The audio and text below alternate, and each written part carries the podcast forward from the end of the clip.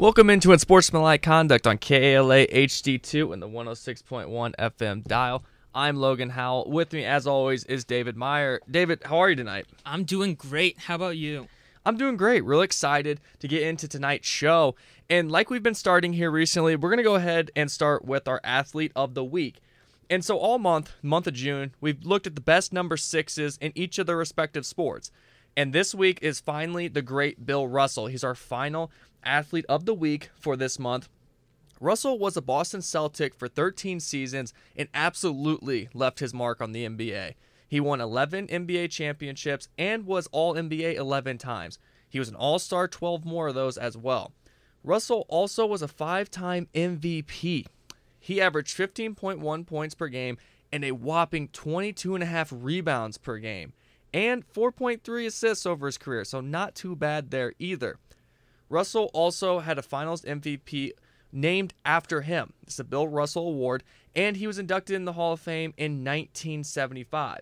So next week, we're going to next Monday, I should say, we're going to go ahead and start taking a look at the best MLB All-Star Game performances. But now talking about Bill Russell a little bit. I went through all these accolades, all these things, that, great things that he's done in the league. Has the Finals MVP named after him. Why is he not in most people's conversations in terms of the greatest basketball player of all time? When you that conversation comes out, it's Jordan, it's LeBron. Why aren't we talking about Bill Russell? I think there are two main reasons. Uh, one, he wasn't super offensively gifted. He was he was a center. He was his main point of the game was not really scoring points. It was playing defense and getting rebounds, which is most mostly the job of the center. Uh, he did that fantastically, but people want to see you score points. That's just the reality of the NBA, of any sport at all. They want points, and that's what's going to be the biggest factor.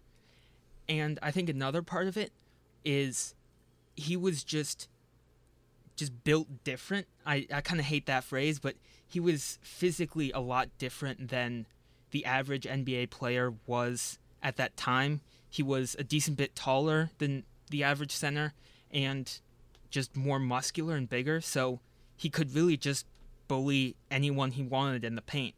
And I think that he was the first to do that. People didn't really appreciate it at the time, and it's hard to kind of go back and see how that could compare to today. Yeah, and when you look at it too, Bill Russell, he played a long time ago at this point. And when you think about it, a lot of people today grew up watching Michael Jordan, Kobe Bryant, LeBron James. So also I think it some of that recency bias comes into play when you're thinking about the greatest basketball players of all time. When you look at it too, we talk about Jordan and LeBron. That debate normally is argued and the final point made is championships. So that's another reason why I find it interesting that we don't talk about Bill Russell. Bill Russell. He was an 11-time NBA champion. And I agree with you 100% in terms of offense, and that's just what fans in the NBA today like. They like offense, they like scoring, and that's why we've seen the league shift. It's a shooting league. If you can't shoot, you're not going to be respected as one of the better players in the league. And that's just the way it is. We're talking about Ben Simmons. We've been talking about him for two weeks now as a player that might get traded this offseason because he has a lack of a jump shot, but he's phenomenal in other areas. So at the end of the day, if you're not scoring a ton of points and not many people today actually got to see you play basketball, you're never going to be in that conversation. And I think that's what's happened to Bill Russell. He's one of those guys that when you watch him play, did fantastic things. Probably had a great highlight reel, but it's nothing like what people have seen today with LeBron and Jordan. That's what people are always going to go to at the end of the day. So yesterday, talking about basketball a little bit more here, was Kawhi Leonard's birthday. And Kawhi Leonard turned 30 yesterday, currently not playing in the series right now against the Suns. And Leonard, currently in the NBA today, is one of the best defenders, and it backs it up with all the accolades that he's gotten defensively. He's made the all defensive team six times and has won Defensive Player of the Year twice. Leonard also has two NBA championships, one with the Spurs, one with the Raptors, and he was the finals MVP in both of those series.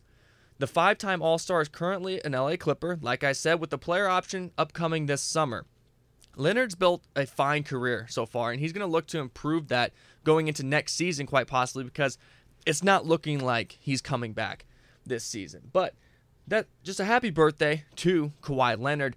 And now looking at Leonard in terms of what he's done and what he's going to do. Still, just turned 30 years old. Do you think Kawhi Leonard wins another championship before he calls it quits? I think he does. He has the longevity and overall health history to go another five, six years, maybe more if he wanted to. And he's coming into most likely free agency. If he doesn't, he has one more year with the Clippers and then free agency. Uh, so he has the option to be on essentially whatever team he wants. And right now, it looks like he wants to win a ring, as most players do. So he's probably going to go to a team that is poised for a championship run. What team that will be, I'm not really sure, but I think he does win another championship before he's done. When I looked at it, we talked about it a few weeks ago. Is Kawhi Leonard going to leave? After this run that we've seen the Clippers go on here, fantastic performances by Paul George, something that he hasn't done in years. I don't I just can't picture him leaving right now because things are looking so up for the Clippers currently. When you look at this team, Paul George is playing some of the best basketball he's played. He's played when you look at the minutes wise, far more minutes than anyone else this postseason. He's out there, and then the rest of this team also. I mean, these role players are stepping up in a huge way for this Clippers team. Something that wasn't really going on the last two years when Kawhi was on the court. Now, what you attribute that to, that's a different discussion. But with the way the Clippers are going right now, I just can't picture Kawhi taking that option and leaving. So I figure he stays with the Clippers in my decision here. And I just don't see it. I, I just don't see Kawhi winning another one. When you look at what he did when he won with the Spurs, he was a great player, but it was his defense that helped him get that Finals MVP award. It was him going up against LeBron and that's why he got that award. So Spurs win. I mean, Tim Duncan, Tony Parker, Manu Ginobili, they had fantastic players on that team, and Gregg Popovich, arguably the best coach in NBA history. You had quite a bit around him at that point. Still a young player. Then he goes to Toronto, and I look at that Toronto championship, and he just rolled right through the Eastern Conference, and as well he should have. The the Eastern Conference was pretty weak that year. LeBron had left, so the Cavs were really nothing. They did go to seven with the Sixers, and he came up with the clutch shot to win it. But when I look at that finals series, if Durant plays, if Clay plays, the Raptors don't win that series. The one game that Kevin Durant tried to play in, the Warriors took a pretty big lead before he had got hurt, and then he had to come back out, and then it was just downhill. You could tell the series was over at that point. So while I'm looking at these championships he's won, he's not necessarily with the Raptors. He was the best player, but injuries kind of clouded that championship a little bit. And with the Spurs, he wasn't the best player on the court. I mean, I'm not willing to say he played better than Tim Duncan, who's just a great, an NBA great. So for me, I'm going to say no, but it will be interesting to watch. I mean, he's a fantastic player, one of the best top five players in the league, without a doubt. And so now I believe you have a trivia question. We'll see how well I do with the Kawhi Leonard trivia here. Absolutely. I, I get the honor of hitting you with some trivia. Uh, in his time in college at San Diego State University, how far did he make it in the March Madness tournament, or how far was he able to bring his team? That's a tough one. Uh, I'm gonna go with the guess here. I'm I'm not 100 percent sure. I'm gonna say the Elite Eight. Ooh, close. It was the Sweet 16, but only one round off. That was going to be my next guest. I promise. I promise. So now, also today in sports, Sandy Koufax threw his first no hitter of his career in 1962. Koufax was a member of the Los Angeles Dodgers. He was pitching against a reeling New York Mets team, and he took full advantage. Koufax's final stats were nine innings played, no hits or runs, and no earned. Koufax walked five in the game, but he did strike out 13. The Dodgers would go on to win that game 5 to nothing. So now I have a trivia question for you about Sandy Koufax. So the number three comes up quite a bit in Sandy Koufax's career. He has three accolades that he has won three of, throughout his career. So three different accolades he's won three times in his career. Can you name what those three are? All right, three Cy Youngs. Yep. Uh, three uh, World Series Uh huh. and three Triple Crowns. Absolutely. That is it. And so that was a major factor in his career. So that's Sandy Koufax, what he did today in sports. A fantastic pitcher. But now it's time to get into our NBA talk here. NBA really prevalent right now. New coaches, playoffs, conference finals going on. And speaking of new coaches, we have Chauncey Billups. He was hired as the new Portland Blazers coach. So now looking at this move, do you like them hiring Chauncey Billups? I'm not a big fan of this hire. I think he just isn't the move right now. You're in a very transitional period. You're not sure if your star is going to stay. You don't know what pieces you can add to this roster and you really you don't have an identity and bringing in a first-time head coach they want to establish an identity but they don't have the respect or the uh, the experience that comes with having just past experience as a coach. So I think he's going to have a hard time in the locker room, kind of uh, leading that. And I'm not sure how how that's this acquisition is going to go for the Blazers. Billups was a coach I liked in the hiring process. He was someone that I thought would be a nice hire somewhere. With the Blazers, I'm not ready to say if I like it quite yet or not because of one reason. I need to know did Damian Lillard have a say in this? Was he involved? Is this who he wanted? If this is who Damian Lillard wanted, absolutely. I love the move just because at the end of the day, you you need to keep Damian Lillard around. So keep him happy in any way possible. And obviously we've seen that you give him a say in who the coach is, he's going to be pretty happy in terms of sticking around. So for me, Billups, I like how he's a former player. That's something that's really starting to take on the NBA. These former players coming in. He had success in the NBA, so I'm I'd like it, but I need to know if Damian Lillard is the one who wanted it because that makes me love the move if that's the case. And now speaking of Damian Lillard, do you think he sticks around now that they do add Chauncey Billups? I don't think so. Maybe he sticks around for part of this this next season, uh, the 2021-2022 season, but as of right now, if I were him, I would want to be somewhere else. This team hasn't showed me really anything of being able to win, being able to put a contending team around you. Yeah, you're going to be the star player, but you want to have at least some competent players around you. There isn't a whole lot there. And a first time head coach, it's not my favorite thing. If Damian Lillard had a say in it, it'll probably uh, sway him towards staying. But as of right now, I predict he's not going to be a trailblazer by the end of next season. Yeah, with the with Damian Lillard, I think it's just a matter of when, not necessarily will he. It's just when at this point, and I think this hire may buy the Blazers more time. And what I mean by that is it could be next offseason or it could be towards the trade deadline. He starts to be like, okay, hey, this isn't working out.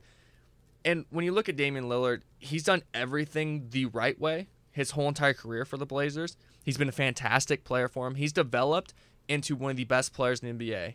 I would put him as a top three shooter in the league right now. And so I think it just buys you more time because now you have some new stability, a new head coach, and now you get to see what he does this offseason. You get to see what the front office does. Do they actually change? Is there actually going to be change within this organization? So, does it help them keep him? Yes, I think it does help, but it's just a matter of when for me. He's going to get moved. It's just a matter of when. And I think this just extends your time a little bit. That's all this move does for the Blazers because I don't think Dame wins a championship in Portland and he's looking at all these other opportunities out there for him and he could go pair up with another top 5, top 10 player in the NBA and would he be way way better off? Absolutely. It would be a great move for him. So now looking at Chauncey Billups taking over this Blazers team, we talked about some of their issues. What should be his first move as the head coach? Do anything and everything you can to get Damian Lillard to stay. That is step one, two, and three of helping this team be decent. You need Damian Lillard to stay. That that's pretty much it. That's the first move he has to do as a coach. I'm not sure exactly what that entails. I know it means you have to bring in more talent around him, but what specific players, I'm not sure. That's that's kind of his problem. Uh, but they definitely need just more everything on that team to put around Damian Lillard. Yeah, you're absolutely right. I'm going to say his first thing he needs to do when he gets them building, obviously, yes, it's going to be talk to Damian Lillard, figure things out, see if he's going to stick around. But the first thing he needs to do as a head coach is he needs to come in, evalu- evaluate this roster, and start moving guys right away. A guy like CJ McCollum, I know he has a good rapport with Damian Lillard. He's been around for a while with the Trailblazers. He didn't show up the last couple of postseasons. He's not a consistent player. Does he give you some valuable minutes? Absolutely. But in terms of a number two player on your NBA team, he's not that. I'm moving him in any way possible, starting to clear out some space, starting to try to put something together because you need to send a message to Dame that hey, we're fixing this. We're gonna we're gonna right the ship for you. So I'm moving CJ McCollum, and I'm looking for free agents that are gonna help this team out right away. I don't think it's all that great of a free agency class. It's you're not going to find a number two unless Kawhi does decline his option. You're not going to find a number two player.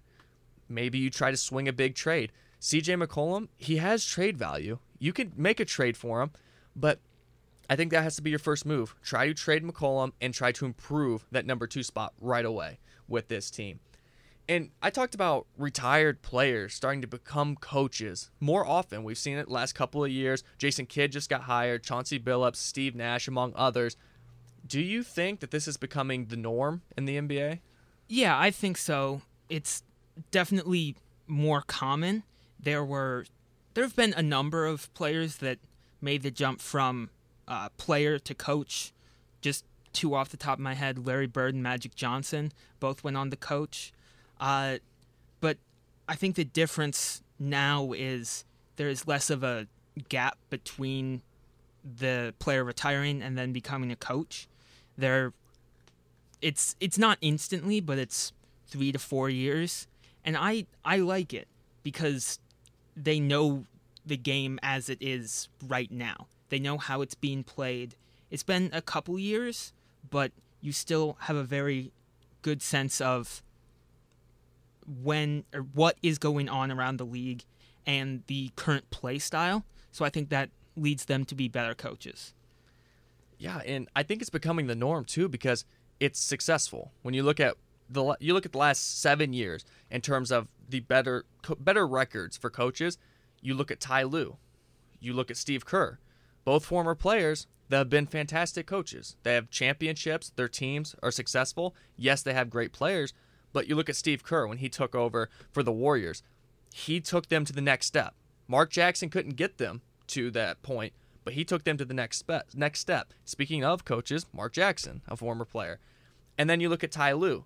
He takes over for David Blatt, takes the Cavs to the next step, wins the championship, successful team with the Cavaliers, and now coaching the Clippers, the Clippers have taken that next step.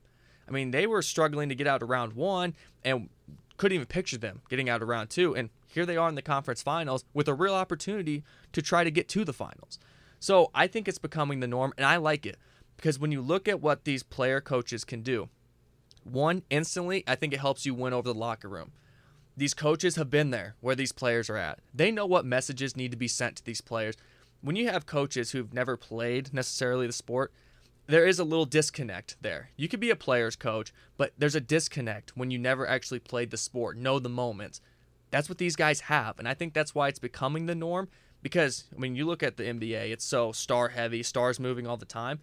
You need someone to truly connect with your stars and keep them around. I think that's what these player coaches are going to do. I think that's why the Blazers brought in Chauncey Billups. Try to talk to Dame and try to get him to stick around. So I I like it. I think it's going to be fascinating, and, it's another way to keep uh, fans' favorite players around the game. It keeps them around. So, speaking of the player coaches, we'll go on to another one that I brought up. Jason Kidd was hired as the Mavericks coach. He used to play for the Dallas Mavericks as well. Do you like this move? I I'm not a big fan of this one either. Uh, he didn't have the best track record in his uh, past coaching career uh, with the Bucks and the Nets.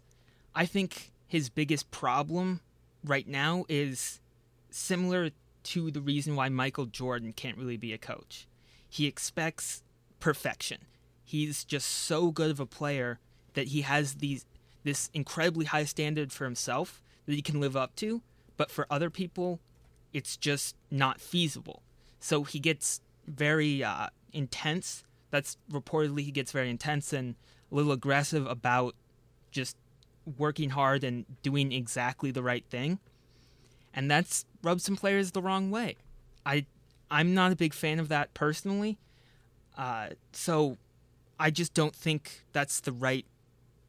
It, there are times when that is the right person to bring in, but right now, when there's a lot of things in flux, you don't know how Luka feels about the team, how he feels about Kristaps, and a lot of just uncertainties, and you add basically kind of heat to that. I don't. I'm not a big fan. I think this is going to go very poorly. Yeah, I I agree, and I think what it is, it's a boom or bust hire here. Jason Kidd was one of the hotter names in the coaching cycle. The Lakers brought him on as the assistant coach under Frank Vogel in hopes of eventually making him the head coach. That was the original plan for the Lakers, but Frank Vogel's had some success, won a championship, so they're not ready to move on from him quite yet. So Kidd goes and finds a new team. When I looked at it originally, I wasn't the biggest fan right off the bat. Just seeing they hired him, I was like, I'm not a huge fan of that move. I'm really not. And then I look at it a little bit more. I'm not the biggest fan, but I see kind of what you're trying to do with the hire. When you look at his coaching record, it's not the greatest, but he was 500 or better in four out of his five seasons. So it's not too bad, but it's not a whole, whole lot better than 500. He's kind of right on the border in terms of his wins. But what I really think this can help out is Jason Kidd is a guy that he's going to rub some people the wrong way, like you said. But I think in terms of this Mavericks team, they needed something different. They needed, I think they might need someone like that, someone to de- demand perfection, because Luka is in front of the Mavericks' eyes, turning into one of the best players in the NBA. Keep him afloat and start to demand better from those guys around him. You got Kristaps, who's not playing fantastic, didn't play great, been hurt. Start demanding perfection from him. We trade a lot to go get you. We paid you a big contract it's time that you start putting up those type of numbers. So I think that could be one thing that helps out this team. And also, when you look at it, Jason Kidd has history with the organization. Obviously, won a championship in 2011 with them. If you're trying to hire a new coach, Jason Kidd's hot name out in the cycle. And when I look through the available coaches, there wasn't a whole lot that I really liked this cycle. But bringing him back to the organization, like I talked about earlier, it's exciting. It's something exciting for the fans, something different. And if things do go poorly, and Luka does decide, hey, I'm not sticking around, we're not going to do this anymore, could you pin that on him a little bit? Possibly. You possibly could. You can look at that and say, hey, he's not a whole lot better than 500. And he's not that great as a coach. It's his fault. We'll, we'll make a change. So I think it could be a move to try to pin as well. And now looking at Jason Kidd here, do you think he helps Luka develop at all? Uh, I think he can help him with a couple things, but really I see kind of two scenarios here. One, uh, the bad option essentially. Uh, Luka also has kind of a intense, fiery personality. Those normally don't go well together. So, the first option or the first scenario is them getting in screaming matches uh, and that's just not good for team chemistry, for getting stuff done, practices. It's just bad.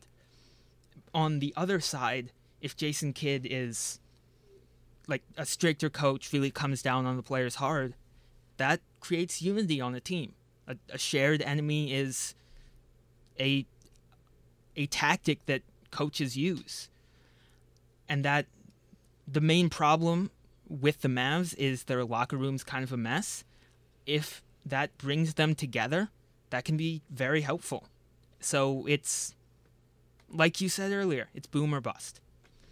Yeah, and when I look at this move, one thing that instantly sticks out to me is Jason Kidd was is one of the most successful point point guards, most successful guards in NBA history, and very recently he was very successful at that too. When I look at it, I'm looking at Luka and I'm looking at a player that right now is developing just fine and turning into a really good player.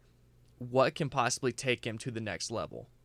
I think a hire like Jason Kidd could possibly do that if they can work it out correctly. If Luka can take his perfectionist and what he needs as a coach, what he demands of you, and Luka takes that the right way, I truly believe that Luka can take a next step. Because right now we have a player who's fantastic and he's very successful, puts up crazy numbers, just not winning in the playoffs. Who does that kind of remind me of? Reminds me of LeBron in Cleveland the first time. And it took him going to Miami to really develop and evolve his game to become a champion. When you look what he did with, in Miami, yes, he had Wade with him. Yes, he had Chris Bosh, but his game changed. And then you see his second time in Cleveland. He that was the best all-around LeBron James that anyone's ever seen. He was assist-wise, rebound-wise, total package. He had it all.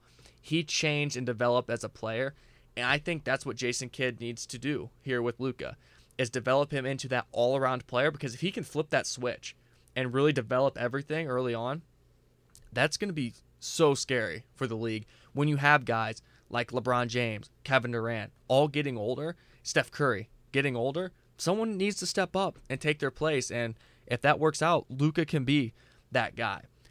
And so now we're going to take a quick look here before we take our first break at Dwyane Wade. He has concerns that Donovan Mitchell will leave the Jazz in the near future. Is this something that you think Jazz fans and the Jazz organization should be worrying about? Absolutely. That's that's the curse of the small market team. You can draft well, bring in these superstar talents and have them play fantastically for you. Build a great team around them. But in the end, they can leave very easily for a more popular city, more money, a better environment, uh, city wise. Just, it's hard to keep guys from leaving when you're a small market team. And we, I see it all the time in baseball. Guys leaving the Rays because they just don't want to be there, or they trade him away because uh, he's asking for too much money. That could definitely be the case with Donovan Mitchell. That being said, if he does get traded away, the Jazz are going to get a massive haul back. Picks, young players, even more picks, just a lot. You don't want to see him leave, but you like what you're getting in return if it happens. Yeah, I agree. It's something to worry about. You have to worry about it. And when you look at with Donovan Mitchell what he's done, the Jazz have a really nice team in place. They really do. They have nice depth, and you have Rudy Gobert, and he struggled against the Clippers, but he's normally a very well-rounded player for the Jazz when he's playing at his best. And it's still just not enough. They're just still not getting there. Donovan Mitchell's putting up all these crazy numbers. So absolutely, you need to be worried about it. And I think a lot of teams need to worry about their star players because at the end of the day, I mean, everybody wants to team up with somebody. We've talked about it endless amount of times. If you don't have two superstars, you're not winning. And Donovan Mitchell right now looking at Rudy Gobert saying, I could do better. I could do better. And you look at it, Mitchell showed up throughout the playoffs and Gobert sometimes didn't. And he's like, okay, I want something more consistent, someone who can help me out in the long run yes, you have to worry about it. And I think it's just way the game is changing. I mean, everyone wants to go to the big markets. LeBron's out in LA. Anthony Davis wanted, to be in LA. Paul George wanted to go to LA. Kawhi Leonard wanted to go to LA. Everybody wants the big market. Everybody wants to be in the spotlight for their teams.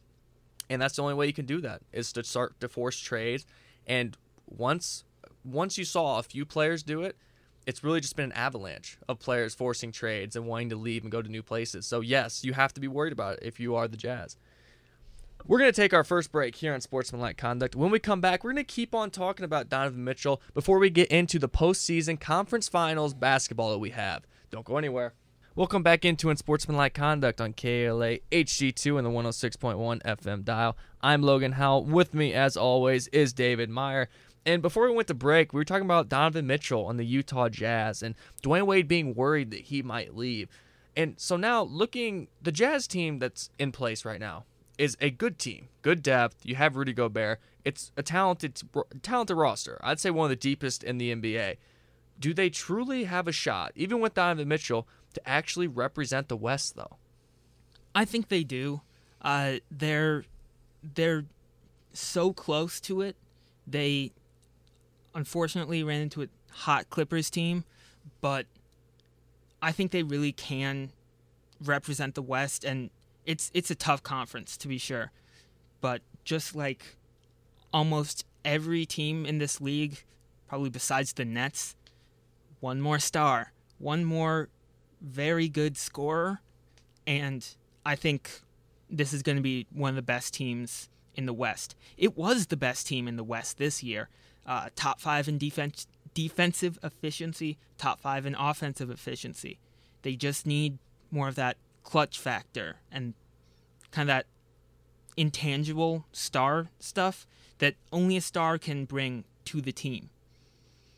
Yeah, and I think a star is needed as well because currently with the team they have, currently I don't think they will. They would represent the West because I like what they have, but when you look at it, I mean, they ran into Kawhi Leonard and Paul George, and you got a duo like that. And then if also okay, you get past them, you still want to make it. You run into a Devin Booker, Chris Paul, then you run into guys like LeBron, Anthony Davis, and that's just how the West goes. And next year, you're going to have Steph and Clay back together. They had all these really good duos, and they all step up in the big moments, help each other out. Donovan Mitchell doesn't have that. He doesn't have that next guy. I mean, it's great to have depth, but the way the NBA is built today, these teams that are winning championships aren't deep rosters. It's pretty top heavy teams, and the most successful ones, that's the way it is.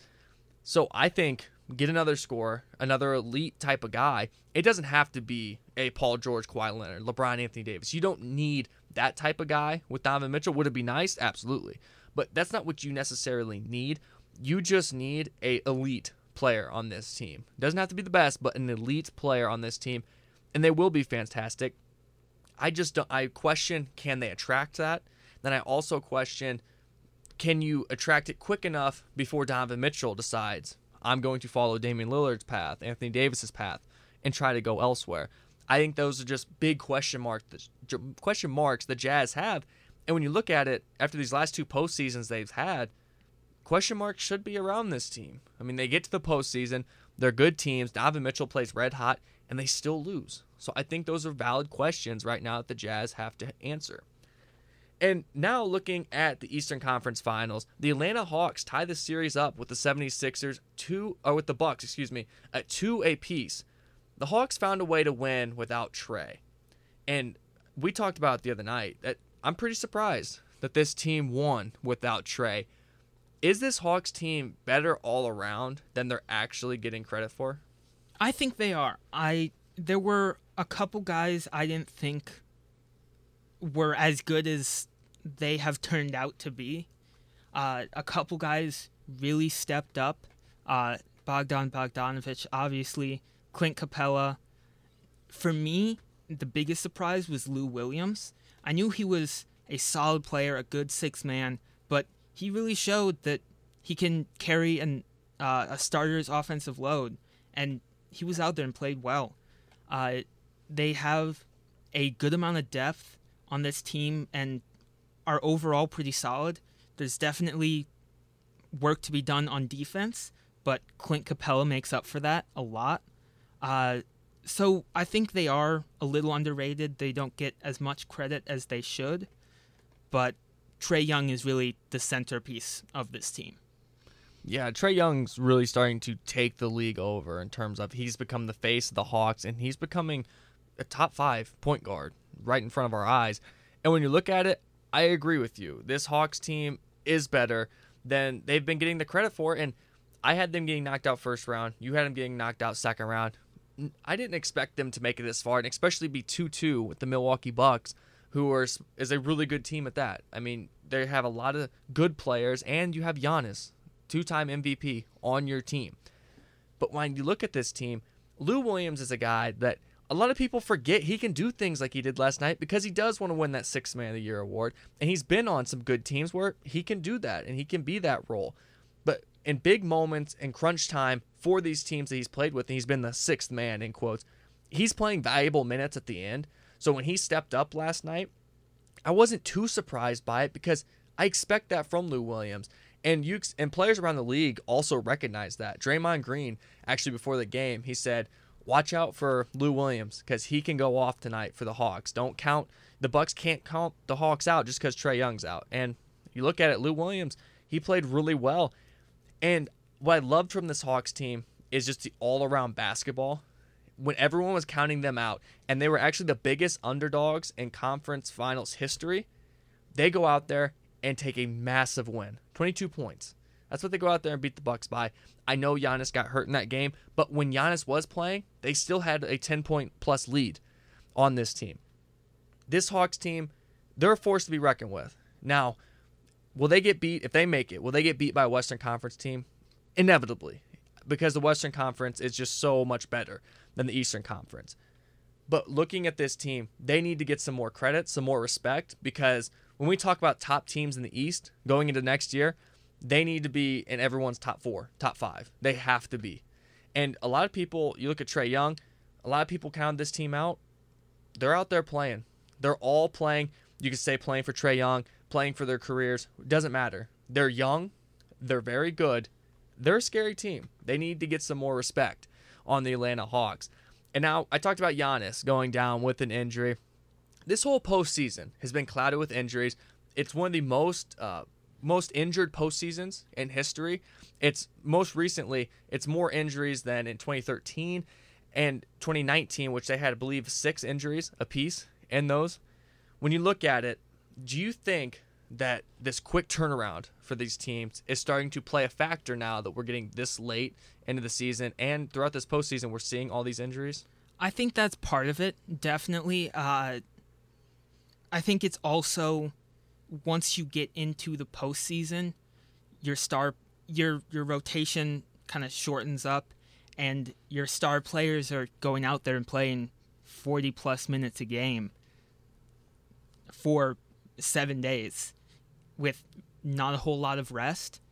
Uh, it's definitely a lot of strain on your body as a whole, and I think not having that gap, as big of a gap to recuperate in the off season is is definitely not helpful, but I'm not sure if it's the biggest uh, factor. I think part of it is just people getting unlucky. Guys get injured a lot.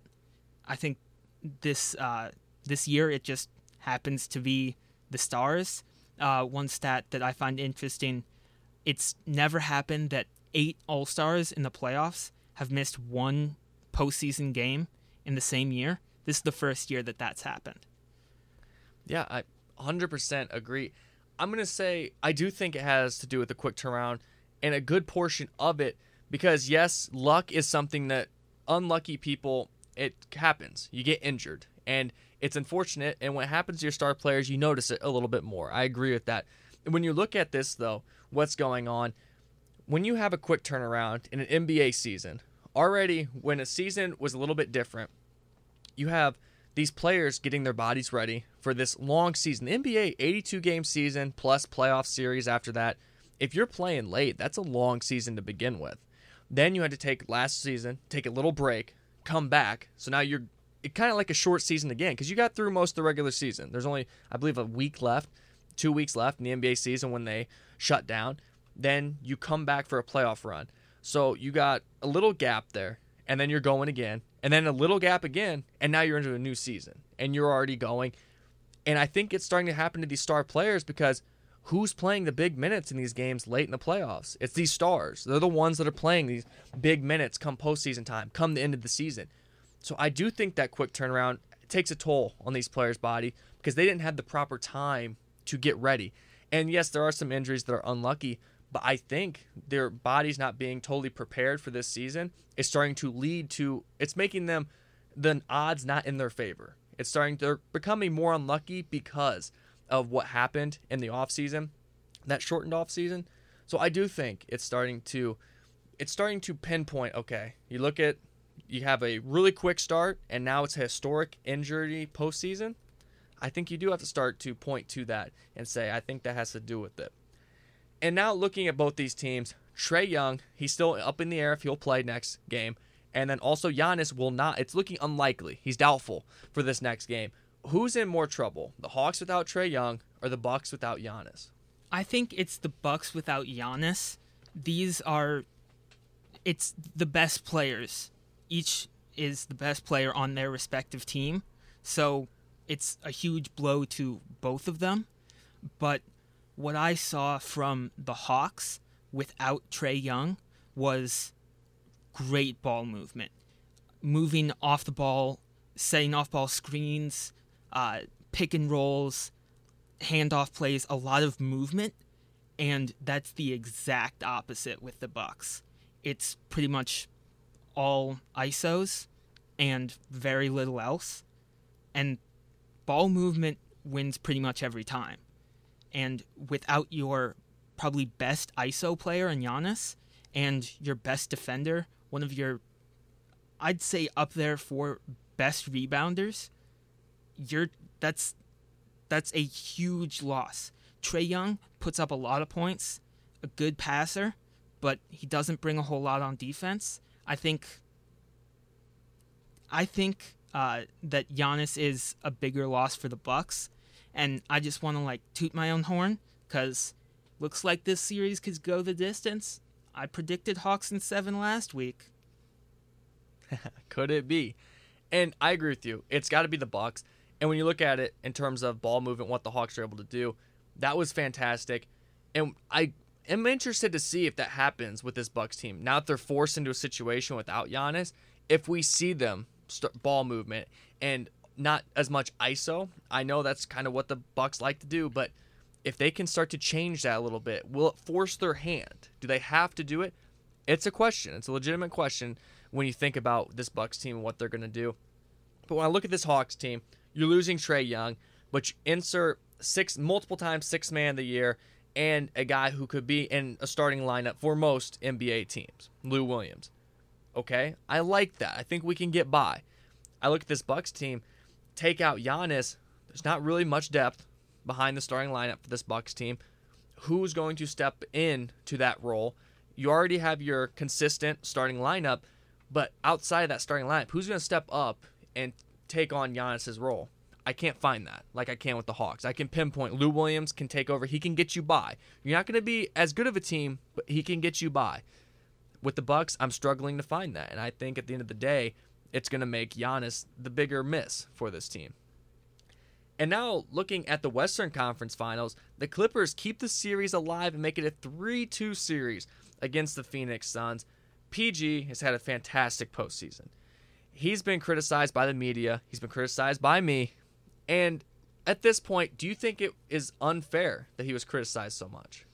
I think a little bit he has had some uh, unwarranted criticism. I think a decent part of that is because of the player he used to be and how good he was for the Pacers, and then how bad he was in the playoffs for the Clippers last year. That's a, a big reason why that recency bias. He's kind of turned back the clock a little bit and uh, shown what he can do, but there's also games where he's just very inefficient. He's putting up a lot of points, but the efficiency just isn't there. And I think probably the largest portion of the reason he's getting getting criticized for his play in the playoffs is because of his nickname. When you give yourself a nickname, you're gonna get made fun of. Playoff P just not a good idea. No, it really isn't. And looking at it, I'm to defend myself here. I don't think it's he was unfairly criticized. He's starting to play playoff basketball like we expect Paul George. He should have been criticized for the poor play he had. If Paul George would have played this postseason like he had his past three postseason runs, the Clippers would have been gone already, already knocked out. Did he use that as fuel to help him get going in this series? Absolutely, probably. And that's why we've seen the Clippers stay alive. Paul George is playing like Paul George. So to for the fact that he's unfairly criticized, like DeMarcus Cousins said, I don't think so. I think it's been fair, but now he's playing like he should. This Paul George is the Paul George we all know and love. So where has that been? That's a question for him. But until you got to that level, you forced your way to the Clippers. You were supposed to be this big star with Kawhi Leonard. You should be criticized if your team's getting bounced in the playoffs and not even making it to this Lakers squad last season. If you're not getting to the conference finals each year with this team, it's a it's a failure. And the way we're looking at it right now, if Kawhi Leonard was healthy, I'd be saying if you don't make it to the finals, don't win a championship, it should be a failure. So no, I don't think he was unfairly criticized. Defending myself just a little bit there, but he has impressed me. He's played fantastic this postseason. It shocked me and it shocked many in the media. So I will give him all the credit in the world for that. He's now, if depending on how this playoff ends, well, also looking at it, he had missed two free throws could have a tied series, if not leading the series right now for him. But I'm not going to bring that up. Paul George, I think he was fairly criticized. But right now, he's proving the haters wrong. And that's what every athlete should aim to do. And now, looking at this Clippers team, who do you think has really shined the most since Kawhi's had to go down? I think the easy answer here is Paul George, but we knew he was capable of this. So I'm going to say it's Reggie Jackson. I've been a big Reggie Jackson fan, at least his product on the court. I've been a fan of that since he was uh, back in Kansas City, Kansas City, Oklahoma City. There we go. Uh, I've been a big fan of him for a while, and I think he's really showing he's not just a six man. He can be a possibly all star level point guard if he gets the minutes and if the team is working well with him. So I'm going to say it's Reggie Jackson. He's really showed out with the absence of Kawhi Leonard. Yeah, when you look at it, I think Paul George, I think Reggie Jackson, all great ones. I'm going to go in a little bit of different direction for the sake of argument on this one. A couple of guys that stick out to me. One, Marcus Morris. He's really started to step up and be consistent with that. I mean, you look at the final box score in most of these games, he's 20 plus in a lot of them. He's starting to step up. He's playing well. Another guy, Terance Mann. He stepped up huge in big moments for this team. Trying to take out the Jazz, scores 39 points, puts up big numbers. And he hasn't put that up since a 39 point game, but a consistent around 10 points a game for a second year guy for the Clippers, they'll take that right now in the postseason. They need as many of those type of players they can get until Kawhi Leonard gets back. And another guy I want to give some props to starting to be healthy and starting to play a little bit is DeMarcus Cousins. He's starting to play a little bit. And when you look at it, everything's starting to really come together for this Clippers team. And it's not surprising because they are a good team. They had some pretty decent depth, and we're starting to see that with Kawhi out. But this team, I think those two free throws from Paul George are really going to haunt this team.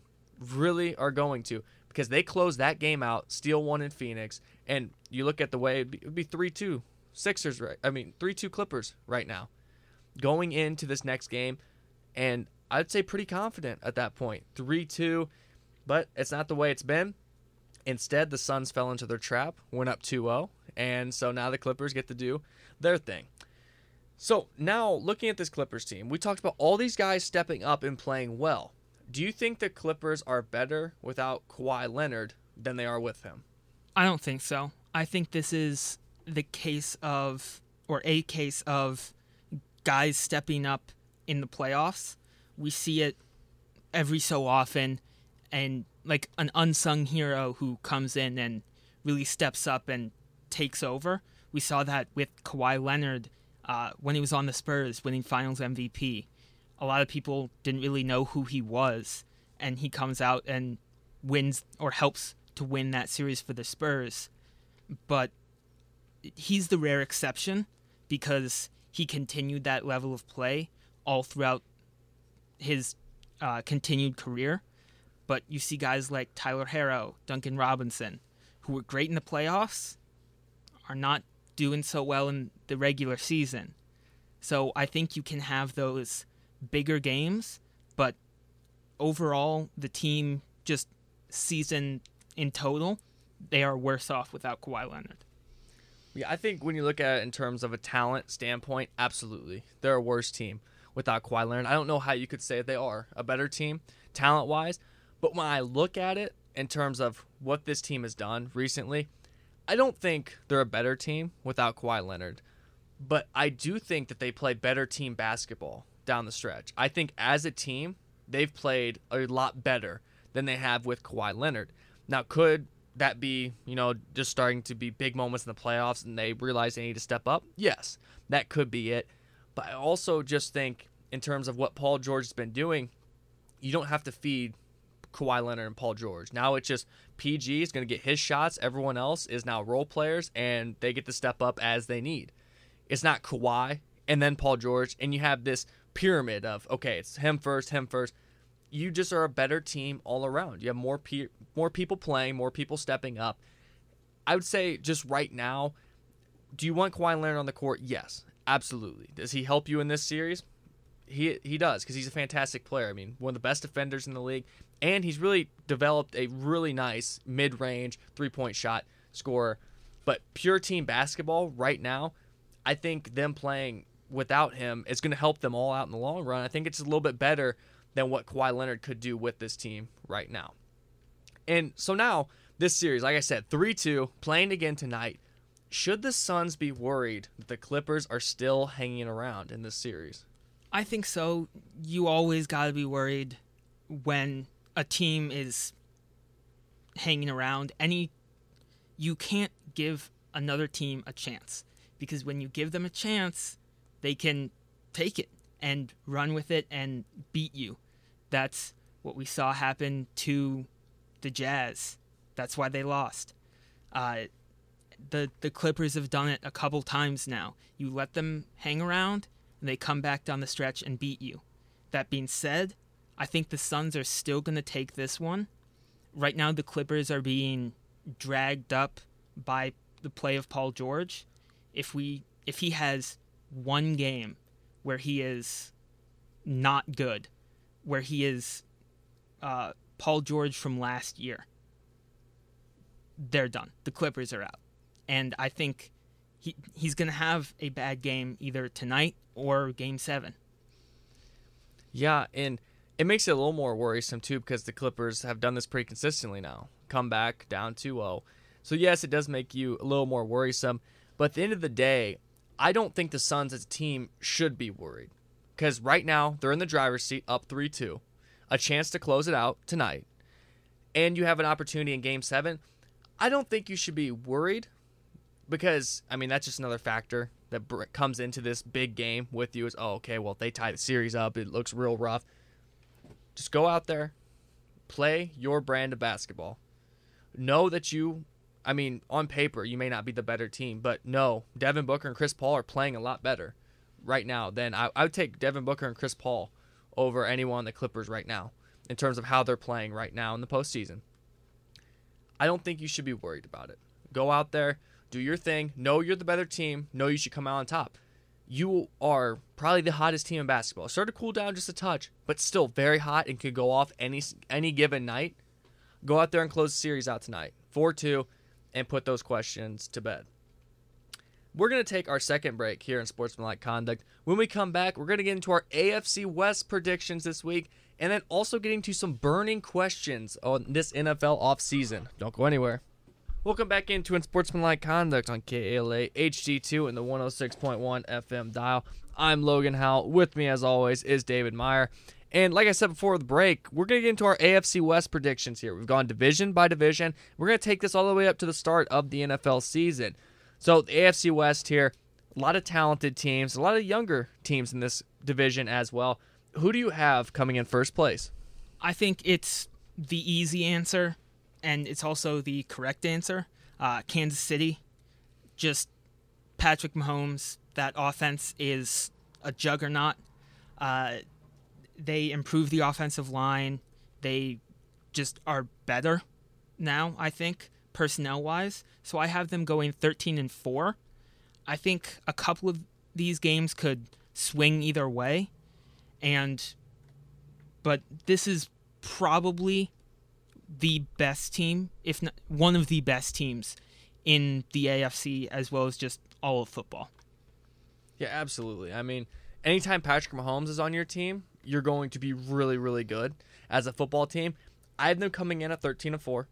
And when I look at this team, they got you talked about the offensive line where they got better. Orlando Brown Jr., huge pickup for this team. Adding Joe Thuney and then also Creed Humphrey in the draft.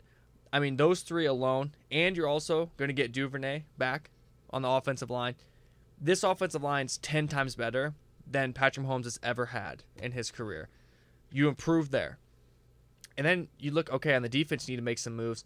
In the draft, made some really nice additions. One addition that I want to uh, point out is Nick Bolton, linebacker from Missouri. I like that pick a lot for this Chiefs defense. He's a really good athlete, and he's kind he fits the mold of what teams are looking for from a linebacker now. A guy who's going to fly sideline to sideline, not necessarily the biggest guy, but he's going to fly sideline to sideline. You could put him in coverage he's really kind of the hybrid linebacker that everyone looks for now. The Roquan Smiths, the Fred Warners, that hybrid. That is what they got with him. And I'm excited to see how he plays for this team. But anytime you have Tyreek Hill, Patrick Mahomes, Travis Kelce, and now with the new redone O line, I'm not betting against you whatsoever. I just have to put a couple losses down for this Chiefs team because they are going to drop a couple. We saw a few years ago they dropped one to Detroit that they shouldn't have, and then in Tennessee so I think when you look at it, this Chiefs team is going to be successful. They're going to win the division again. I think the division got a little tougher now that Herbert and the Chargers are coming up, but I still think the Chiefs win the division and are still a top two seed in the AFC. So now, who comes in second for you in your AFC West predictions? For me, it's uh, the Chargers. There's a little bit of a drop off. Uh, I think it's going to be a tough division, but as a whole, just the remaining three teams are gonna lose those coin flip games, those real close moments. So I have them all a little bit lower.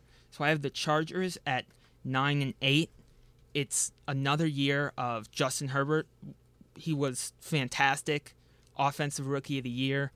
There is that sl- that sophomore slump that can happen, and I think it's possible.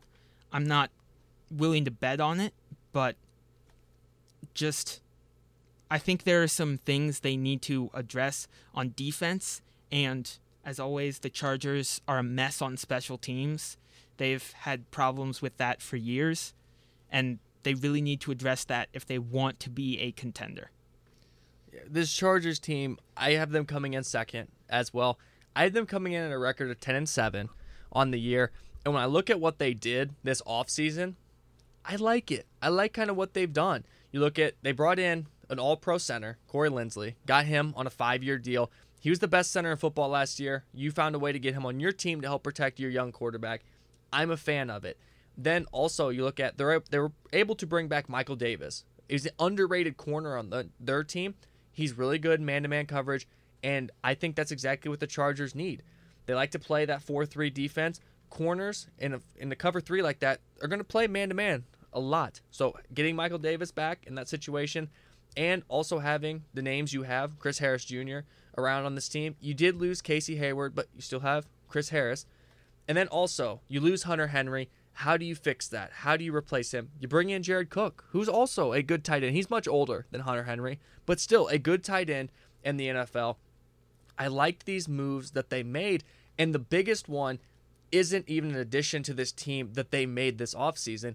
It's just Derwin James coming back for this defense. Derwin James is a fantastic safety, and a lot of people forget about him because he's been hurt the last couple of years, but he is really a do it all safety. Everyone talks about how great Jamal Adams is. Derwin James is what everyone actually thinks Jamal Adams is. He's a guy who can fly around the box, make big hits, make big plays, but he is a major athlete in the secondary. He can he can line up in coverage, he can go man to man, he can play the zone, and he can be a force down in the box. He's kind of I talked about with the Chiefs a little bit, evolving the game a little bit in the linebacker position. Derwin James is what everyone wants in a safety now. Just a do it all, all around guy. And he slid in the draft. And I think a lot of people are forgetting about him. He's going to be fantastic, and he's going to be a top five safety in the league if he can play all 17 games this season. So now going to a third spot in the AFC West, who do you have coming in there? For me, it's the uh, Las Vegas Raiders. I don't think I'm ever going to get used to saying that. Uh, at seven and ten, again, it's those those coin flip games and playing in a tough division, just having a tough schedule overall. There are just question marks about this team that they don't have an answer to. Their pass rush has been non existent. They added some rushers in the draft, but uh, first year guys, rookies, you're not sure how effective they're going to be right away. And then I think just as a whole, their defense is lacking. Offensively, you haven't had much around Derek Carr. Josh Jacobs, fantastic running back. You need to really focus your offense through him and probably go in a sort of play action offense, kind of West Coast style. Run first and then go play action after. I I think they could be good, but I'm not committing to it. That's why they're at uh, seven and ten. Yeah, for me, I have the Raiders in third as well. I have them coming in at five and twelve.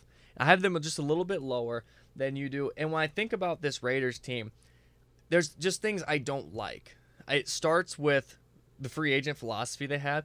They bring in a lot of veterans who are kind of really past their primes and expect them to get like a one good year, two good years out of them. It doesn't pan out for them because as a team, they're not necessarily ready to be a one year window, go win a championship type team. So some guys they brought in this offseason, I question. You bring in John Brown, he's getting up there in age. There's some better receivers out there you could have brought in if that's really what you wanted to upgrade. Casey Hayward Jr., the corner, bringing him in. He's older now. He's not the same guy. He's a talented corner, but he's dealing with injuries. And then also, they had the shocking move. They waived Maurice Hurst and Arden Key. Maurice Hurst, one of their better defensive tackles on this team, which is still confused me that they released him. But and also, I'm not the biggest fan of John Gruden in terms of what he does as a coach when you look at it, he had a Raiders team early on that had Tim Brown, Jerry Rice, Charles Woodson, and a fantastic loaded defense. Couldn't win the big ones with them. Then he goes to Tampa Bay, wins the Super Bowl. Tampa Bay was a loaded roster, a loaded defense. And offensively, they had weapons. That team was ready to win a Super Bowl, and he got gifted that team. And it was okay, now you can go win a Super Bowl. And since then, everyone's thought John Gruden is just some offensive guru, like we see Andy Reid talked about and Sean McVay talked about. He's not that. When he got that 10 year, $100 million contract, I was like, oh, wow, that's a lot of money.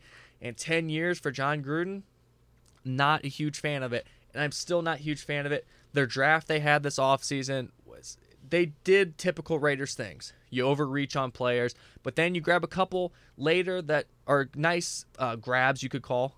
But I'm just not a huge fan of the philosophy of this team and the Gruden Mike Mayock situation there. I think it's coming to an end at some point. It's got to.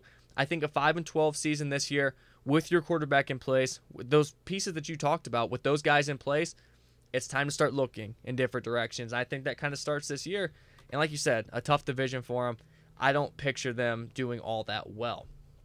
And now the final spot in the AFC West, the fourth spot, we both have the Denver Broncos. Why do you have Denver there?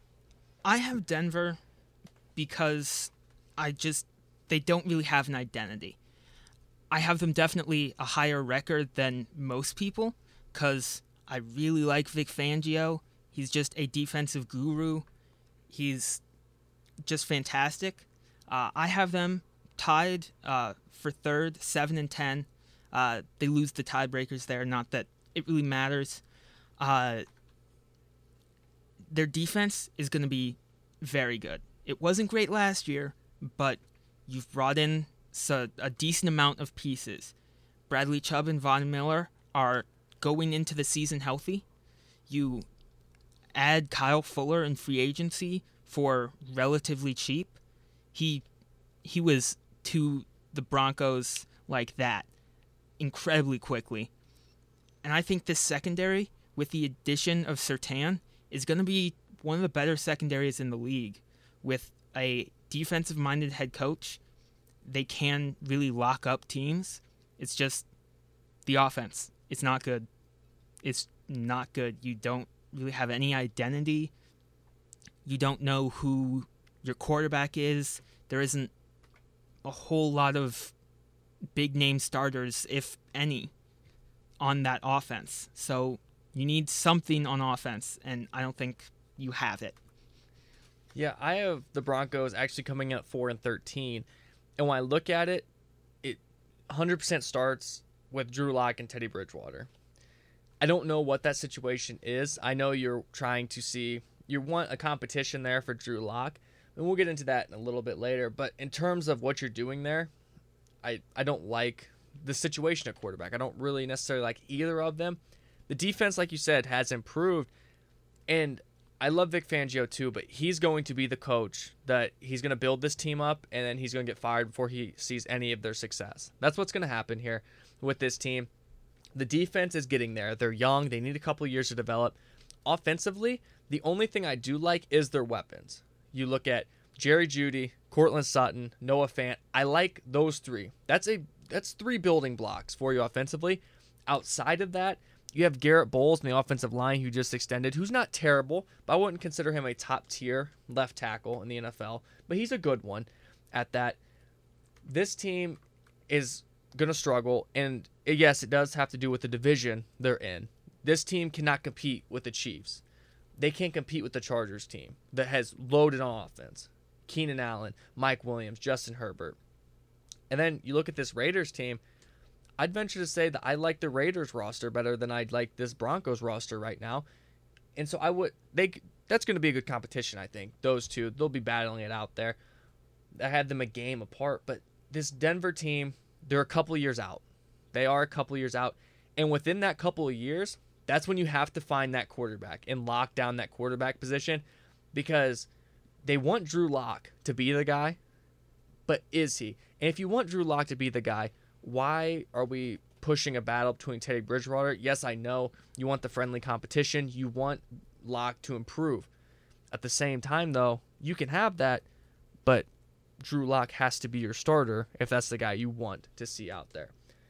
So that concludes our AFC West predictions. And it's going to move us into some six burning questions on this NFL offseason that still have yet to be answered. We're going to start with the Dolphins. Will the Dolphins still give Tua a limited offense like he had last season? I think so. Uh, I think they're going to give him a limited offense. It's not going to be as limited as it was last year. He's gotten another year with the playbook, another year with uh, the guys on his team. You've given him another weapon I think he's he's ready to take the next step forward, uh, either this year or next year. If he if he does take the next step forward, uh, he's I think he's going to be pretty talented. They have a lot of speed in their receiving corps, and he can he can use that. Uh, I think effectively. It's it's there. There are still question marks about him though. So, and Brian Flores I don't think is fully sold on Tua, so he's going to be limited, and he's going to have to prove himself, and I think he's up to that task. Yeah, I, I'm with Brian Flores a little bit. I'm not quite yet sold on Tua, um, like some people are. He has the talent to do it. I'm just a little worried about it, and I don't like the way that they brought him along. Last season, why in the biggest moments after you benched Ryan Fitzpatrick after he got out to a good start. The team was being successful. You still benched him for Tua after the bye. Why, in the biggest moments of the year, did you continuously pull him out and let Fitzpatrick come in and win those games for you? Those are moments that, in a year that you still went 10 6, missed the playoffs, looking back on it, wouldn't you have wanted Tua to play in those moments, get that uh, development, and understand what it's like to win big games, close games. He doesn't have any of that now. W- will they give him a limited offense? I think you have to because he's not ready. And if you rush this, you're going to be looking for a new quarterback once again. Like I said, I'm not sold on him, but by week eight, you have to have the training wheels off this offense. You have to be going on all cylinders. So whatever it takes to get Tua into that situation, you have to do it. But you've put yourself in this situation where you couldn't take the training wheels off week one. The Dolphins did that to themselves. And I think the way we're looking at it right now, I think Tua can be successful. I'm just not sold yet. I have to see more from him. I've not seen him in the biggest moments. That's my one my one concern with him, the biggest moments. So I think you do have to give him a limited offense. If I was the coach, I wouldn't want to. But the situation you put yourself in, you now have to. And now looking at it, Jamal Adams didn't show up to mini camps. Do you think Jamal Adams will hold out in hopes of a new contract? I think he will, but it's a bad decision. Uh, he wants a big contract. He was promised a big contract when he was traded to Seattle. And in a year uh, coming into the year before a contract year, a really pivotal time for establishing your value, he played extremely poorly. He was bad. He just couldn't really hold on or just play average on uh, in coverage. He had nine and a half sacks, which is I think a record for most sacks by a DB. But you that that's great. That's a fantastic thing. But what you wanted is a defensive back, and he's not been able to play well in pass uh, in pass coverage. So that's definitely going to be a problem there. He wants big money, and the Seahawks, I don't think, are going to pay him big money right now.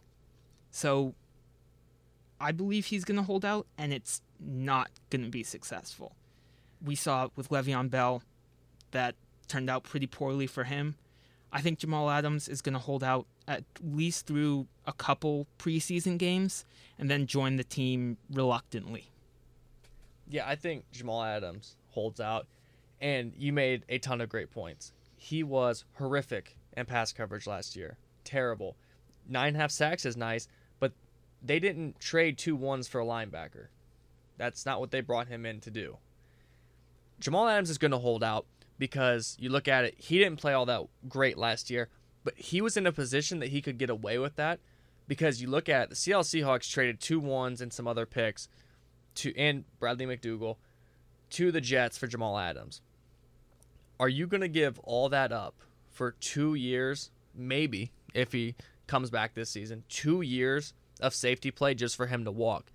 When Jamal Adams got traded for that many picks, he got a blank in my mind from the Seattle Seahawks, he got a blank check and it was, okay, if you don't pay me, I'll leave. And can you justify giving up two first round picks for someone who's gone within 2 years? and no playoff success. Seahawks haven't won a playoff game in years. It's something that goes unrecognized, but they haven't. They haven't won a playoff game in years. This team won the NFC West, tough division, just to get knocked out by the Rams round one. It's not looking great for Seattle's future, and it's only going to get worse because Jamal Adams was your go all in, compete in this NFC West. You don't have any more picks. You lost your two ones. So right now, Jamal Adams has all the cards on his in the table for him. He can do whatever he wants, and that's going to hurt the Seahawks in the long run. But I agree with you 100%. He probably is going to want 18 to 20 million uh, his safety spot. He wants to reset the safety market like every player has last couple of years. We've seen reset markets each offseason last two years. He sh- he doesn't deserve it whatsoever. But the Seahawks, you're going to have to justify paying the money or justify trading two picks for him. You get to decide which one you want to do. Our next one we have here where will Richard Sherman play next season? Still a free agent, older in age, but still one of the smartest corners in the league. Where is he going to play next year? I think uh, there are two big landing spots. Going back to San Francisco is just a logical decision he left there on okay terms. There were some things he said after that he wouldn't be a 49er again, but the lack of interest, I think, has kind of changed that. And I think a one that's kind of slept on is the Cowboys. The Cowboys are in desperate need of uh, defensive help in the secondary, and for right now, Richard Sherman can be a stopgap, a pretty valuable stopgap. Right now in free agency, just in the timeline of free agency, you aren't going to see big contracts, so he's not going to get paid 10 million for a year. I, I think he's going to sign a one year deal. Uh, and the Cowboys have about 5 million in cap. I think that's a pretty good amount to pay Richard Sherman for a year's service. Yeah, when Sherman hit free agency last time, he was one of the hottest names. No one thought he was going to be out there. And he didn't really do much looking, you could say. The first team that called him was the 49ers, and he signed with the 49ers. He had phone meetings with the Lions and the Raiders, but they couldn't give him the offer the 49ers could because they had the money. So he goes there. Right now in his career, he can't afford to go somewhere that's a mid level team.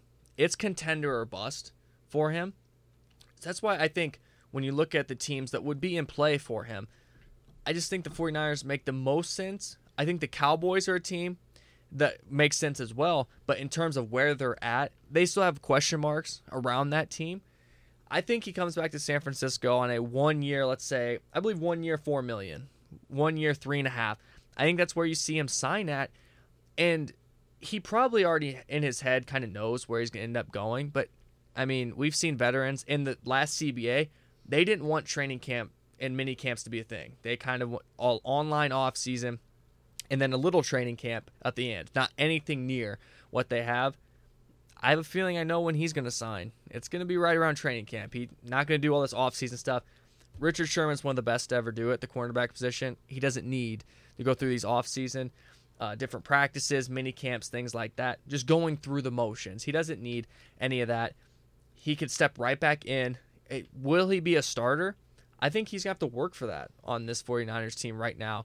You got Emmanuel Moseley, a young corner that they've really developed and they want to be a starter for this team and is really good at man to man coverage, something Richard Sherman lacks in.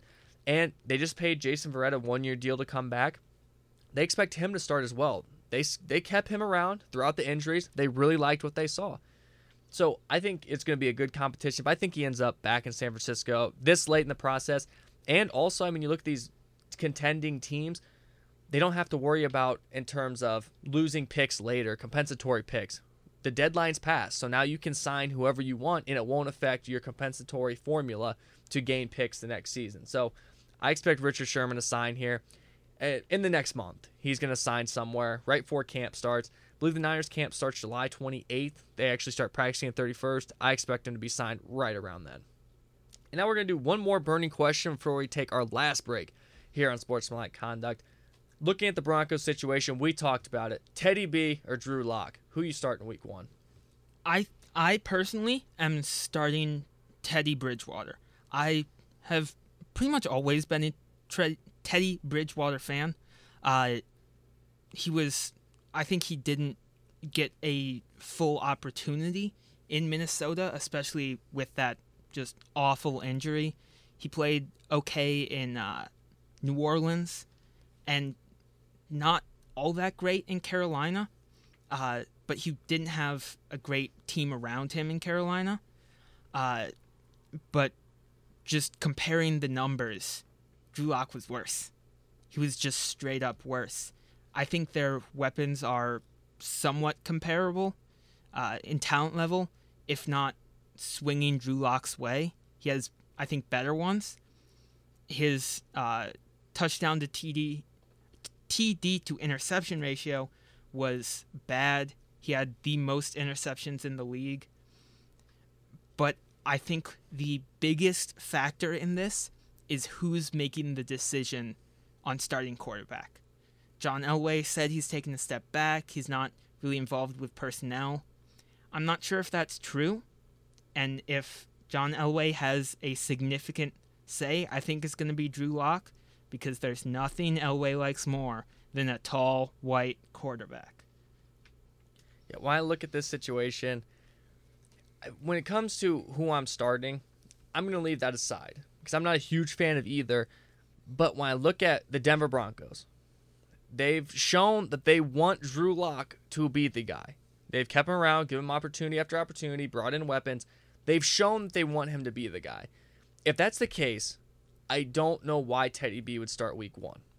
You you need to figure out this year. It's make or break for Drew Lock. So I get bringing in the veteran. You can push him. But if Teddy B goes out there and starts week one for this Broncos team, why should Drew Lock be on your roster next year? He shouldn't be. I don't think there's a good point you can make as to why he should be on your team if that's the case.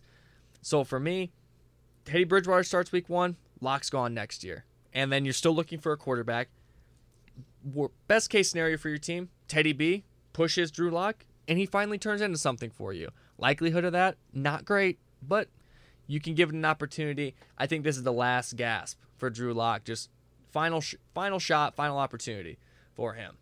We're going to take our final break here on Sportsmanlike Conduct. When we come back, we'll go through our two last burning questions, touch on a big NFL extension, and get into some MLB talk. Don't go anywhere.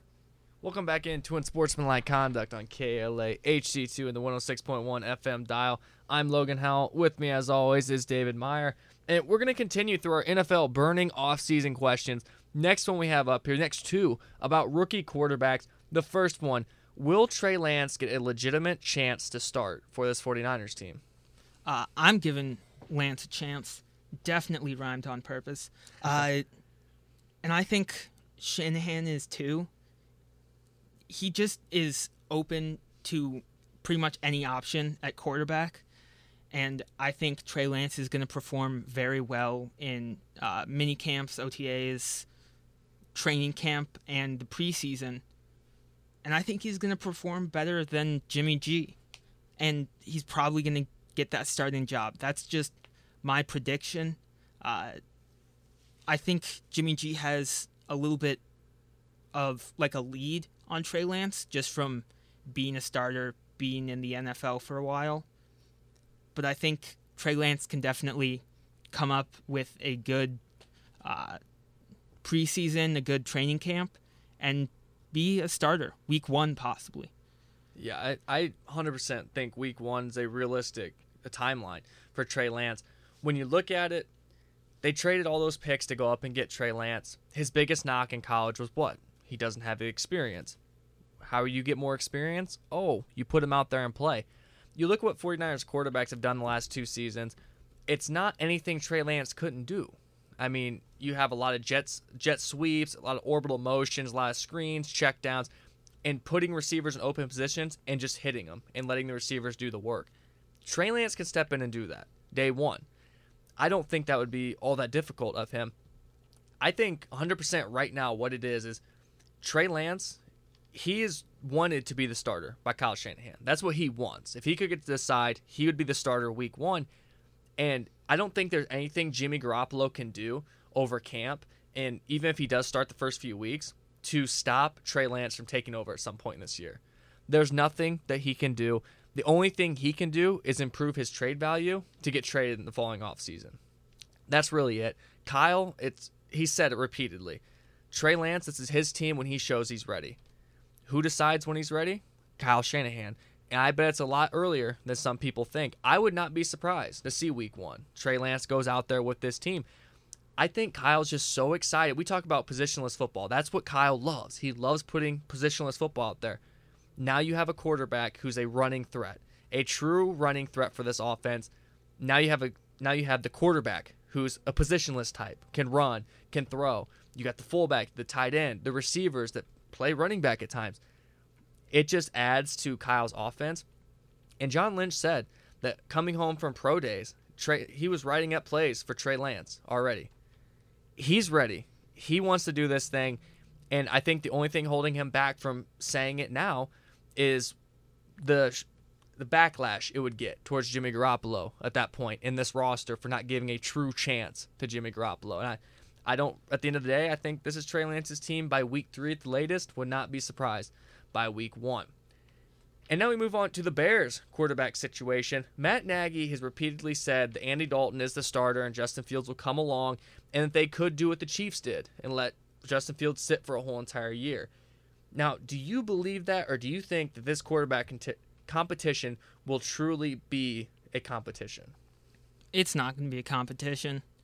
It, there's going to be some competition elements, but that's just something that happens in uh, training camp. I think it is Andy Dalton's job, unless there's an injury or he's just completely terrible, worse than Foles and Trubisky. That's the only way uh, Fields is starting, and I don't think it's a good decision. I don't think it's a smart choice. He, uh, Justin Fields, has shown he is a very capable college quarterback. He's uh, shown a lot in training camp, and I'm just not all that sold on Andy Dalton. But Matt Nagy is stubborn. He he said something and he's gonna stick to it. He said Andy Dalton's the starter, and he's not gonna back down from that, even if it makes complete sense to go with Justin Fields.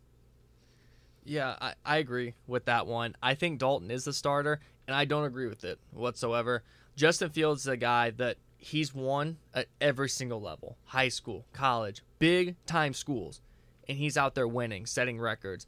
And I think when you put look at this Bears situation right now, are they a better team with Andy Dalton or Justin Fields as a rookie? It's Justin Fields. That's the way it is. You put your team in the best position to succeed. And if I was Matt Nagy and I'm looking at my offense and I know what I have, I know that Allen Robinson's on the franchise tag right now, and the Bears won't be able to afford to tag him for a second time because that price goes up even higher, and receivers are going to get paid. By t- uh, Davante Adams has a contract coming up. He could get paid, shooting that price up even more, just regardless of being tagged once or twice. You cannot afford to do that again. And how do you want to keep him around? Hey, we have this new quarterback and he's really good. We're going to put him out there, and you guys can get this, de- develop a chemistry with one another. Because if Justin Fields and Allen Robinson can get chemistry and get going early on, this Bears offense will instantly be better than it has been, you could argue, since Cutler days. If Justin Fields and Allen Robinson can get it going right away, it will be the best offense Bears fans have seen in years. And that just is, it's not a knock at the Bears and their offense, but more of a praise of Justin Fields. He's that good of a quarterback, and I love Justin Fields and what he does on the football field. He's fantastic. I'm starting him week one, putting the Bears in the best position to compete. Rodgers, there's question marks around him. If Rodgers doesn't play, the Packers instantly take a step back, and that division's open. Go win it with Justin Fields. So now we're going to look at a big offseason headline Ryan Ramczyk gets a huge extension. Right tackle the New Orleans Saints, five years, 96 million. I believe it's about 19 and a half a year. Is what that comes out to. Looking at this move, do you think the Saints are still a force within the NFC? I think they aren't. They just they don't have the cap to maneuver around their uh, star players and role players and just starters as a whole are aging and are declining and you really have no cap to work with your best your most important player on offense just retired and i don't think you can replace that. Solidifying a good uh, right tackle is i think just a smart move uh, long term and short term because it also gives you the ability if you're really really rebuilding you can trade him for some picks. But i think uh, the saints are just going to be not good a small caveat to that i expect Jameis winston to be pretty solid i think he's going to surprise some people i'm on the famous Jameis hype train uh, I'm not sure if that's a good thing or not. Well, we will soon find out. Are the Saints still a force in the NFC? No. Not in terms of what they were. And you look at other NFC teams, they are you look at some other the top teams in the NFC, they're clearly better than the Saints at this point. the Saints, since Drew Brees have got there, are consistently a top three team, if not top two team in the NFC. Outside those couple years in the middle last decade where they missed the playoffs, but they're consistently a very good team. Top offenses in the league. Defense, it kind of fluctuates year in and year out if they're good or not. But they were always a force. You never wanted to go to New Orleans and play them. They were a tough out every single year. Now, not so much. I have the Saints this year. My record predictions coming in at eight and nine on the year. I think that's what they're going to be. They're going to be average. I mean, if they played in the NFC East, yeah, sure, you're still going to make the postseason. But they're not. They don't play in that division. They play in a very tough division that has Tom Brady in it. You just can't be successful or win your division when you're going up against a Bucs team that's loaded at every single position across the board when you just lost, um, obviously, your quarterback. So for me, I don't think the Saints are still a force, but I like the extension at that because you are locking up the younger guys. And now it brings me to my next point. Do you believe the Saints believe in this Saints team building strategy? We've seen the Rams do it, we've seen the Chiefs do it. And now you everyone talks about how the cap is fake, but a team like the Saints who have gone through that where the cap is fake, they bring in all these guys, now got hit by it. Do you like what the Saints have been doing now that they've getting, gotten hit by that cap charge? Not really. That being said, I don't think there's really another option. You don't that there isn't a way out there. You don't really have any options other than cutting or trading away guys who are very valuable to your team just to basically just to be able to play. You have to cut or trade starters. And it's only going to get worse. Right now, uh, with the cap at 182 million, they're 5 million uh, under the cap. Next year, the cap is predicted to jump up to 208 million, and they're 14 million under the cap right now it's it's only going to get worse. And I'm actually kind of excited because with the introduction of the cap and a lot of restructuring, I think this is the first time a team's really going to get hampered by the cap and restructuring of deals and putting it off. And I think it's going to hit the Saints really hard. And I'm interested to see how that's going to pan out. Yeah, it, it's hit the Saints very hard. It's going to continue to. But in terms of how they're responding to it, I like what they're doing, the direction they're going. They're locking up their young franchise pieces. Alvin Kamara, locked up, long term contract. Mike Thomas, locked up, long term contract. Ryan Ramczyk, your star right tackle, now locked up. And you're building into the future. You're not going to be a good team the next two to three years while you try to fix where your money's going, things like that. But these young star players extend them, get their, their get them their money, but any average or good player on your team has to go. But extend all these young elite guys because once your window opens back up, you want to have Alvin Kamara, Mike Thomas, Ryan Ramczyk to make a run with. So I like how they've handled it so far, but it's only going to get more interesting as to how they keep going from there. But I like so far what they've done. And now just an interesting, real quick here, uh, topic that got brought up this week. Derek Carr and Davante Adams in the media went back and forth. They were very glowing of each other and kind of shared a mutual interest to possibly play with each other again because they did play together at Fresno State in college. Could you ever see a Derek Carr Davante Adams duo coming together again? And do you think it'd be a good one? I think it would be definitely a good one. There are questions about Derek Carr, but he's never had the best weapons. I think the most likely scenario would be Aaron Rodgers leaves the Packers. They're kind of in shambles because Jordan Love isn't the answer there. At least I believe he isn't the answer. And they trade Davante Adams away to the Raiders.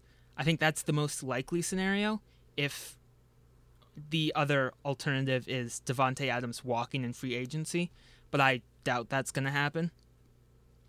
So I I really do think it could happen, and it would be definitely fun to watch. Yeah, I, it's re- very realistic, especially if the Raiders are still in Oakland, because when you look at it, Davante Adams from California, it's where he grew up, grew up in the Bay Area.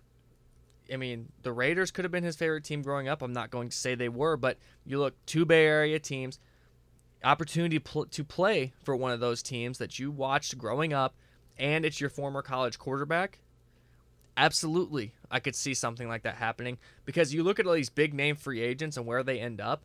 A lot of these guys that are smart about where they go, instead of just going to the bad teams because they offer the most money, they go to teams where they have connections. Whether you can pinpoint, okay, former coach, and that's why he's ending up there, or oh, former teammates here, that's why he's ending up there. I could see that happening. And Davante Adams would instantly become the best receiver that Derek Carr's ever had. And Derek Carr, he played with Amari Cooper, Amari Cooper's not on the same level as Davante Adams. Adams is one one of, if not the best route runners in the NFL. His constant ability to get open with Henry Ruggs, it would be exciting. It really would be.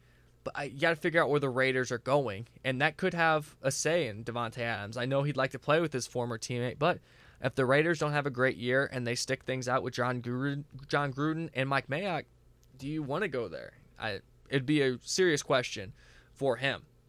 So now we're going to move into some Major League Baseball talk here. Mariners pitcher Hector Santiago busted for foreign substances and he has been suspended. He was the first to get in trouble, you could say. Will there be more? I think so. I, I really do believe uh, guys are going to get uh, bounced, uh, suspended, fined, all that. But there is a kind of question around this because Santiago maintains that it was just a mixture of sweat and rosin, which, if he is to be believed, which definite question mark around that. If uh, you believe that, and it was just a mix of sweat and rosin.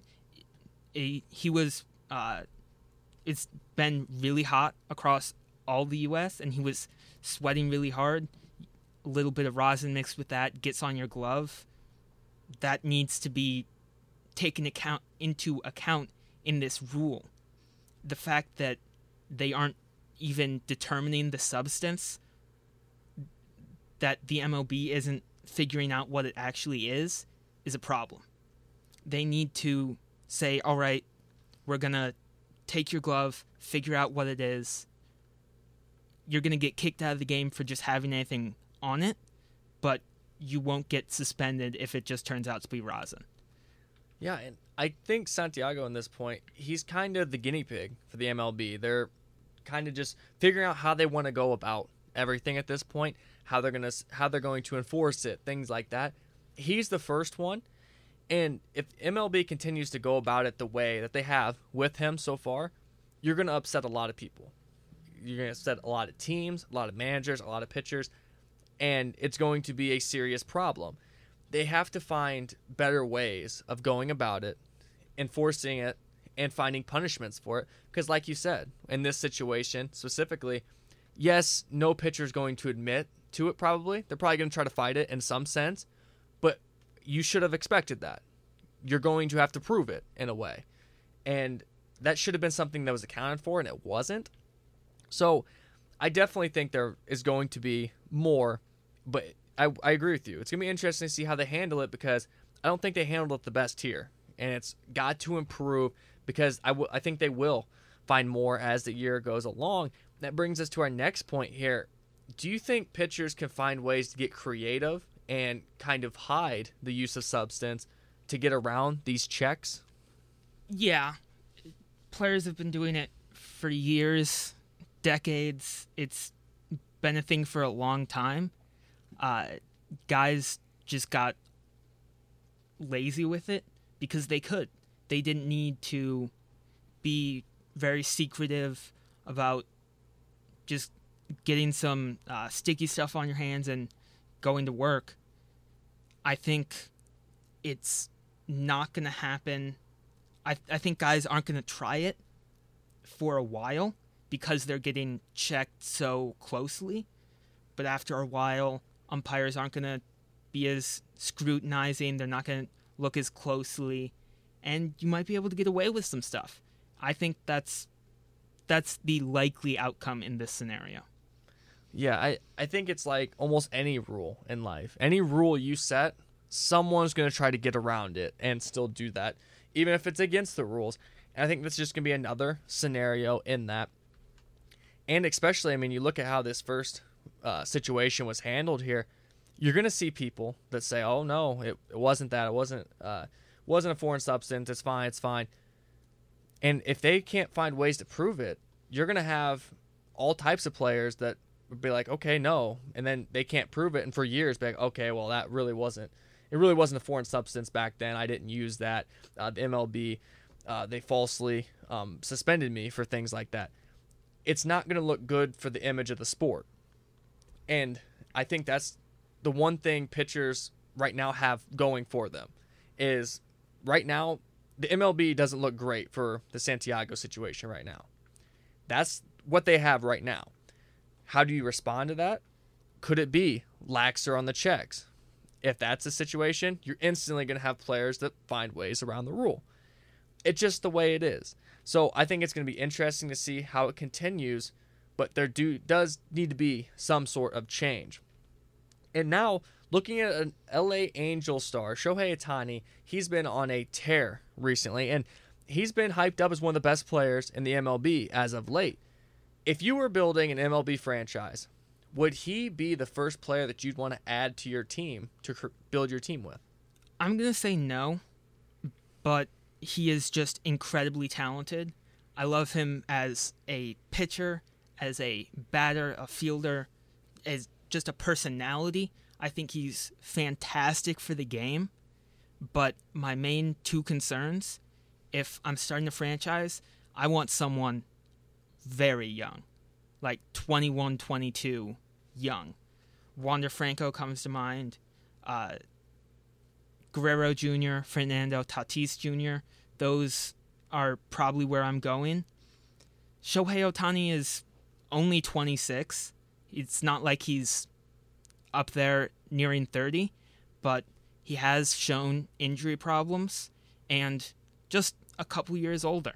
So, while he does give you two aspects and two sides to his player, I think the injuries and the little bit of age uh, bring him down. Yeah, I agree. I mean, obviously, injuries and then also being older.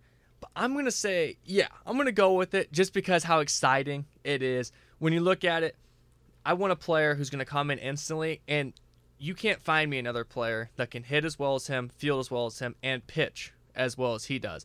Sure, you can find better in each individual aspect of the game, but you give me a guy who can do all three of those things right off the bat like that for my franchise, and not to mention, he's one of the most liked players in the MLB and fans love him. My franchise is going to sell a lot of jerseys right off the bat. It's another aspect to look at. But just those three things that he can provide my team, I'm going to take the risk on it, on the injuries and the older age, and hope that I can be successful with him and continue to build my team. And obviously, that takes you into a whole different topic, continuing to build your team from there on out. But just having th- such a high skill level in all three of those aspects of the game. I just don't think you can find that anywhere else. And so now, our last topic here of the show tonight. Last couple of weeks, we've looked at our most exciting weekend matchups moving forward. David, what is your most exciting weekend matchup this weekend? I am very excited about the upcoming Subway Series. I think it's going to be a great game. Uh, great series. Mets, Yankees, two teams near the top of their divisions. It's about nearing halfway through the season, and that's when you really get that playoff race pressure. Right now, the Yankees are seven and a half games back. They uh, pretty much are demolishing the uh, Angels right now. Shohei Ohtani didn't have a great out- outing, only two thirds, uh, only yeah, two thirds of an inning but the Yankees haven't been great. Their hitting has been up and down, and their pitching, besides Gerrit Cole, is uh, suspect, is the word I'm to go with. The Mets, pretty similar. Jacob DeGrom is carrying this team. There, he he's just fantastic. If he keeps up this pace, he's this is probably going to go down as the best single pitching season ever. And I'm excited to see uh, how he keeps that going. He's also been hitting pretty well, like in total, not just for a pitcher. Uh, but it that's going to be an interesting series to watch. Yeah, if I was building my MLB franchise and I had to go off today's uh, today's game, wouldn't look great for me after Shohei's performance. But my most exciting weekend matchup, I'm gonna go with the Eastern Conference Final. What we got going on right now, Bucks Hawks. Right now, series tied at two apiece. You look at both sides of it. Injuries to their star players. That's one interesting aspect of this game for me.